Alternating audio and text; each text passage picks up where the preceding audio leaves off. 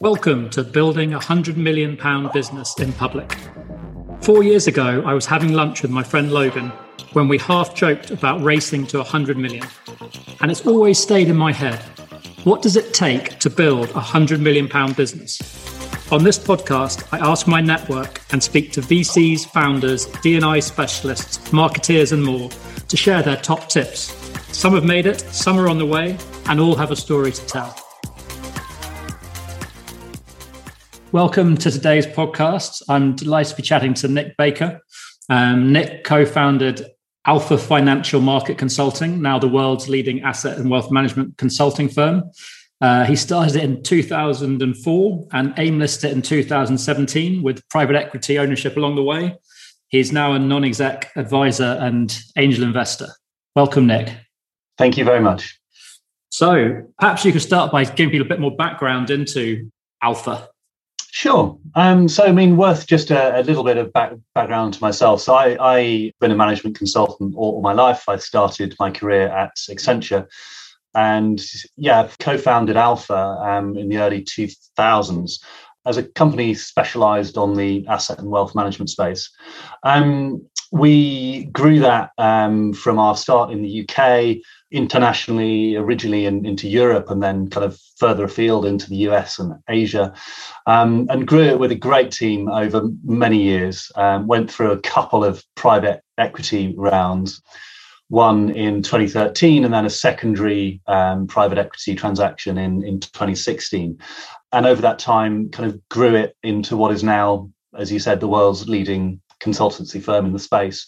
And we successfully floated that on AIM in October 2017, which was a great kind of journey. And actually since then, whilst I left the company 2 years ago now, which seems in one sense like last week and the other about 10 years ago, the company has continued to go from strength to strength, and it's probably over doubled in its market cap since we floated in 17. So that's been a great journey. And then since I left 2 years ago, as you said, I've started working as a non-exec and advisor for a range of businesses, really great group of businesses that I advise now. I would probably broadly put them in the kind of fintech space, although, they're kind of slightly broader than that.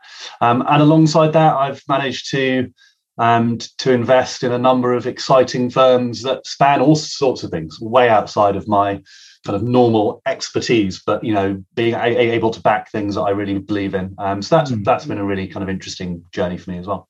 Well, see, Nick, this is exactly why I knew you'd be the perfect guest for this, because, A, you've got past the 100 million, I think, and B, you've also got sort of relevant experience both at the sort of startup, selling, and then coming back and doing it again. So how did it feel getting to 100 million?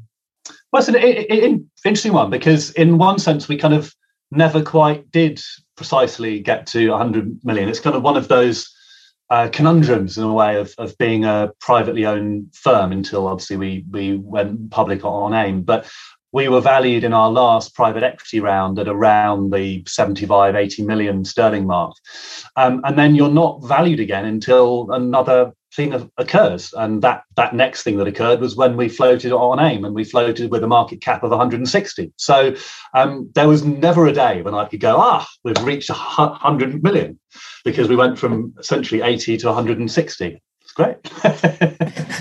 Yeah, tough problem to have. Indeed. How did that feel? I mean, when you very first started, did you have any did you have a number in your head? Was it ever something you thought about? I'd be lying if I say it wasn't something I ever thought about, but equally, I don't think we had a firm goal in our minds. To be honest with you, when we founded the firm, it was as much around trying to do the work that we really wanted to do. We thought it was a good space to be working in. We thought other people weren't doing it very well, and therefore we thought it would be a good place to work and a good thing to do. But it was never really with a kind of goal in mind in terms of become X or float at Y, whatever it was. And it was probably only a few years in, actually, that we suddenly went, you know what, we've got something really good here, something that we can scale and really make very successful. So starting off with that idea of just doing something you enjoy and doing something you're really good at, rather than going, this is a number we're after. How do we get it? Yes, indeed. Absolutely right. It's interesting. My guest before, Brandon, he was talking about having your end P&L in mind, and how you, because that really informs quite a few decisions. But I suppose he's on his second business, so he's coming into that with more clarity. Did you ever shift to that? Did you ever get that sort of sense of this is what our end P&L might look like? Certainly, with some of the businesses that I advise, I think once you're on the journey, it's actually quite important to have clear goals in mind. And also, some of the people I advise, one of the reasons I'm there is to help them think through exit routes. And then it's really important to have a view about where do you want to be in a certain number of years' time? What do you need to look like to make you attractive to someone in X years' time? So I think there absolutely comes a point where that is absolutely right. And the other one, obviously, is if you're a startup where you're actually raising money, then you need to be able to paint that picture to an investor. It's very hard to go to an investor and go, I've got a great idea, but I don't really know where it's going to go, but just kind of give me some money. However artificial that kind of first business plan is, where you go, we're going to own the world in 5 years' time, at least, it's kind of part of the dance, right?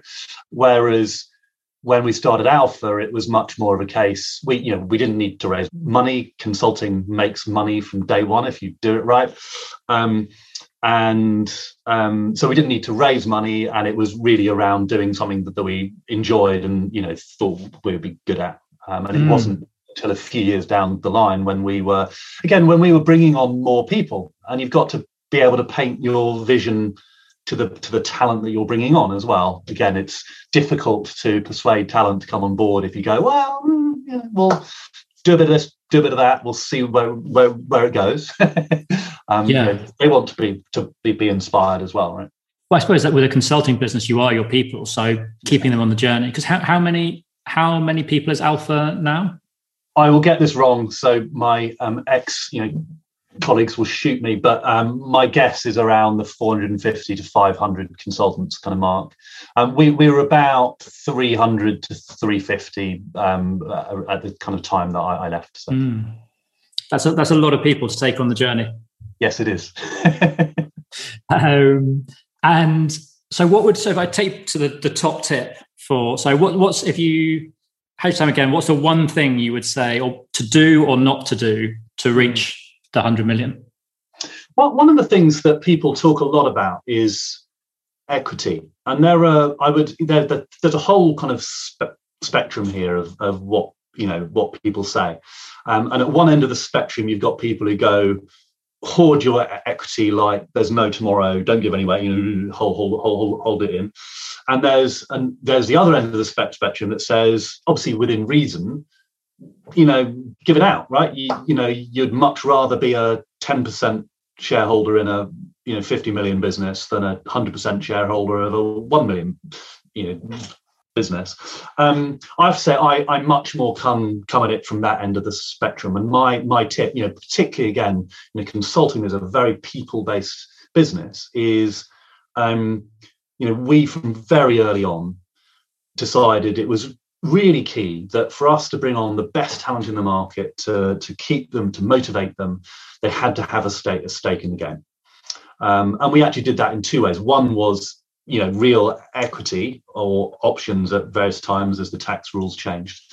But the other was actually we gave them a profit share as well. So it wasn't a performance-based bonus because we thought we were hiring brilliant people across the board. So how do you say to a great team, well, you're really, really good and you're just really good. So kind of performance-based bonuses we didn't really believe in. So having that kind of profit share business model allow people to really own and share, but then the real equity as well. And then the equity, obviously, the challenge with equity is it's only valuable on transaction points. And it was, 9 years from founding to when we had our first liquidity point, which was our first private equity deal. And I remember very clearly, even 6 months before that first deal, because obviously no one knew, quite senior people turning around to me and going, these options, this equity, it's all very well, but it's not really worth anything, is it? It's a bit of paper. I said, well, yes and no, but it's really valuable because when we do something, this is going to be worth a lot of money. And, you know, it was really nice to be able to see the reaction in our team when these bits of paper, you know, suddenly became worth a lot of money to them. So I think that I'm absolutely a believer in reward the team. Again, you've got to be sensible. You don't want to give it all out and, you know, be done. So you've got to hold it back and allow for it. But we absolutely gave every single employee an equity stake. Did you find then that once you'd had that first event, internally equity, those options just, there was never doubt again? Like exactly. Mm. So I think that kind of first moment of realization that these bits of paper are actually going to be worth something is a very powerful one. And yes, from that moment on, people were a lot more focused on this. So if you had your time again, then could you have done a smaller event somewhere on that journey to crystallize that realization earlier? Yeah, maybe. Obviously, you got to think through what that might be.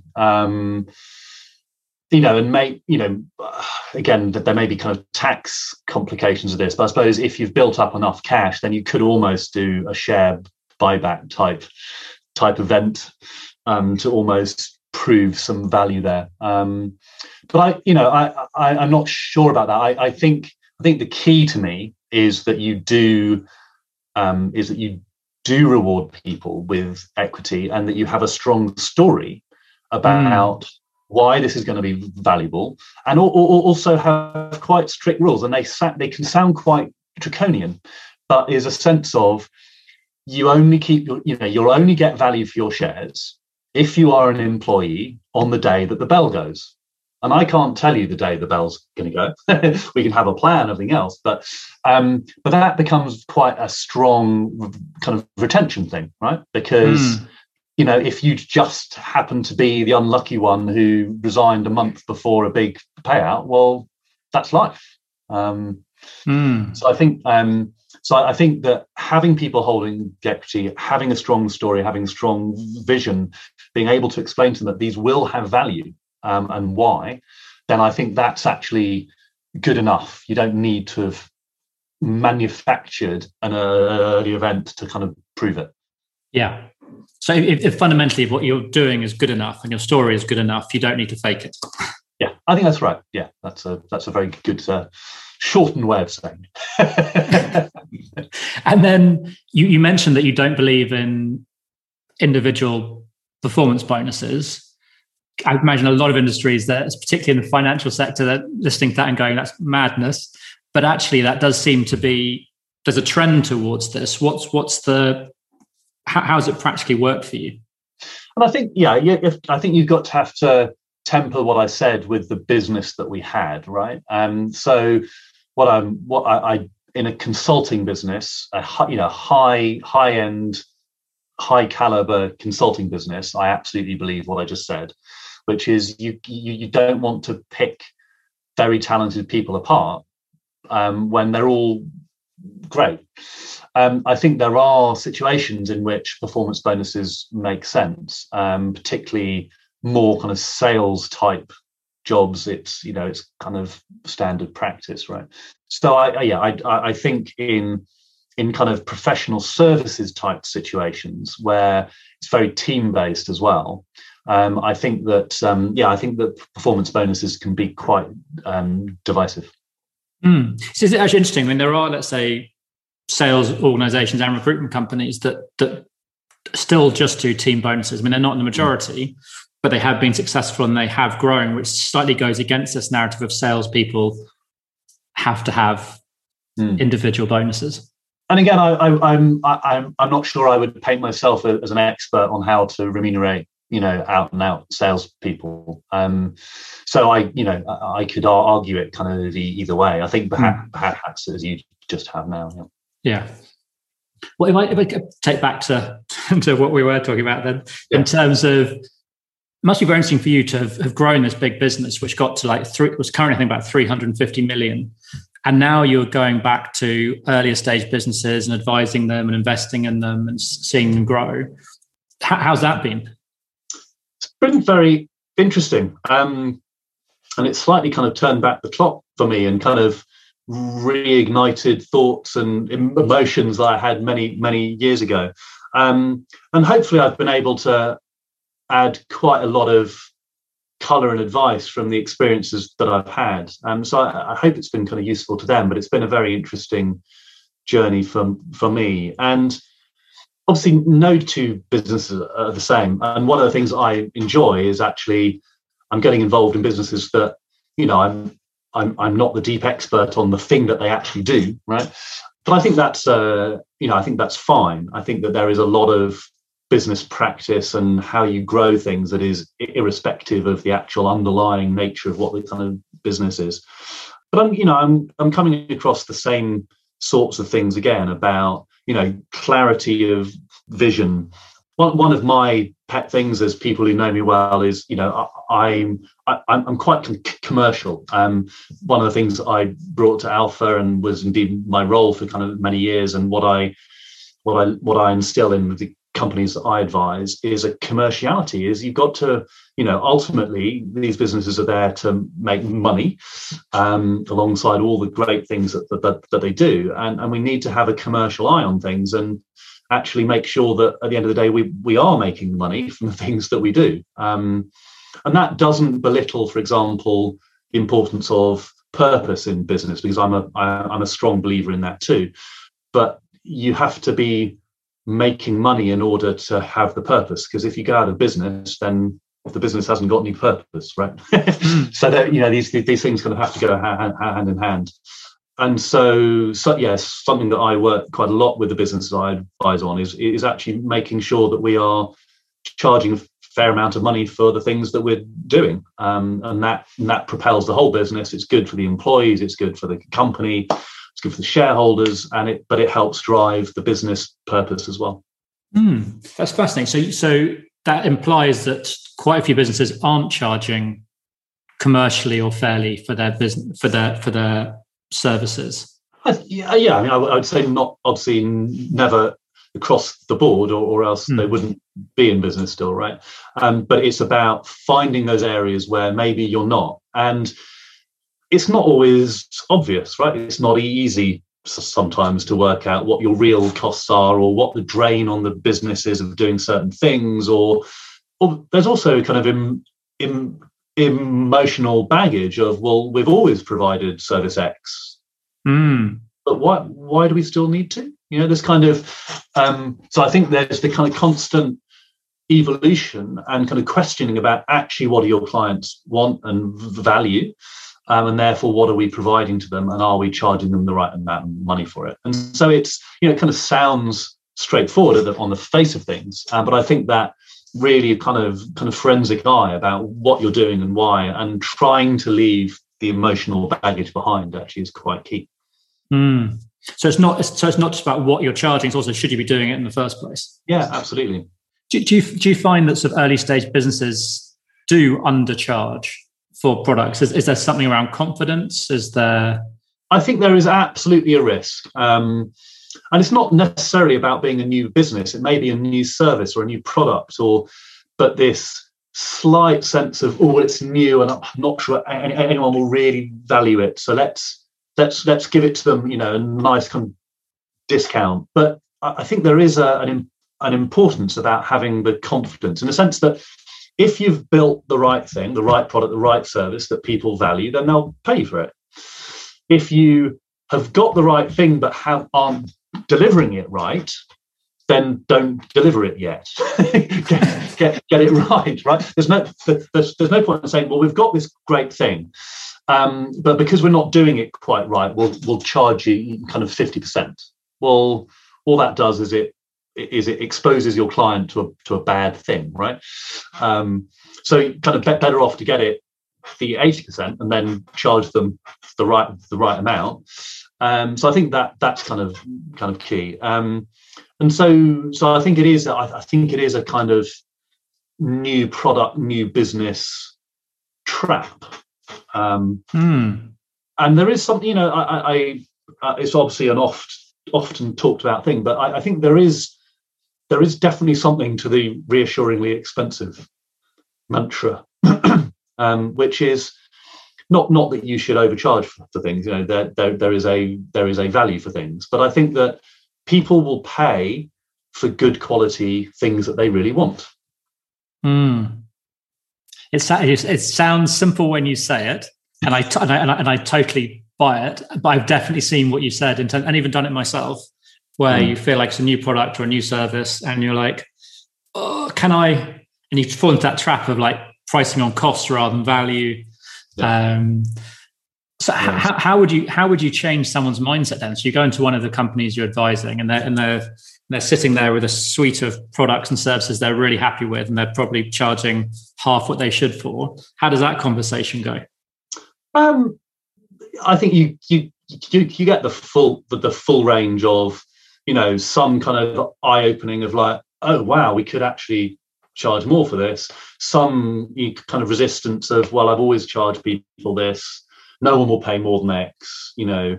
So that I think you do kind of get the whole gamut. And I think what I try to do is to look at other examples of things and go, well, this is what I managed to do here. I know it's not exactly the same thing, but can you see where I'm going? Or think through the kind of value lens of a client. You know, you're kind of bringing something to them that changes the world, and you know, you're getting them to pay you less than the one day of, you know, someone that they hire to do, you know, quite straightforward work. You know, it's kind of, they just kind of, you've got to view it through kind of different lenses and go, actually, you know what, this is worth so much more than this. And I think that kind of point that you said is, we're all anchored in cost, and cost is obviously an important lens, but I think trying to change that mindset to a kind of value mindset can be very eye-opening. Mm.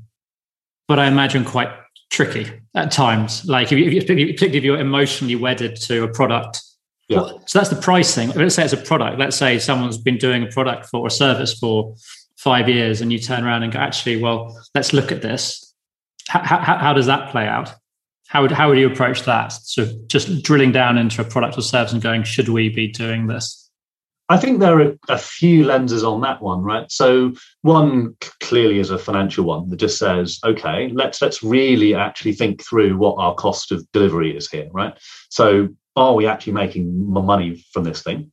Another lens is, it's almost a kind of, what do you want to be famous for, right? Mm. So lots of companies have multiple services and product lines. And it's actually quite hard, and you can slightly kind of boil the ocean trying to work out the underlying financials, because it's kind of, well, if I turn it off, actually, how much cost do I save? You know, there's all the kind of the last person out turns the lights off kind of accounting problems. But I think a view of, well, what do we want to be famous for? So let's say I've got 5 service lines, and one of them is very borderline, whether I'm making money on it or not. But there's just a lot of noise around it. It's what we're known for, maybe, in the market. It's what all our blogs are on, ever. But actually, it's a thing that we least want to be attached to our name. It's not that we are embarrassed by anything like that. It's more that, but it's just, we'd so much rather them talk about this product over here that is new and shiny and where we think the future is, than this kind of legacy thing that we're not sure we're making money on, and has all the noise around it. And those are some of the hard situations, because that's when it gets quite kind of emotional around, well, but we've always been doing that. And that's what people talk about us about. But it's almost, that's precisely the reason why we shouldn't be doing it. It's always taking out the oxygen from the thing you should be talking about. Yeah, exactly. Mm. Well, Nick, that has been fascinating. Like, I'm taking away, like, reassuringly expensive. Give equity out to more people than you think, and really be clear on your story. Start with something you love, but be clear on your story, because that's going to help with everything. And then also, like, are you doing things you shouldn't? Yeah, or might not need to be doing? So that was brilliant. Thank you so much for your time today. Thanks, James. It's been great to talk, as always. Thanks for listening today, and hopefully you've taken away one thing to think about or try. Let me know in the comments if there's something you'd like us to explore in future episodes, or just reach out on LinkedIn or podcast@district4.io. Let's keep learning and building great companies together.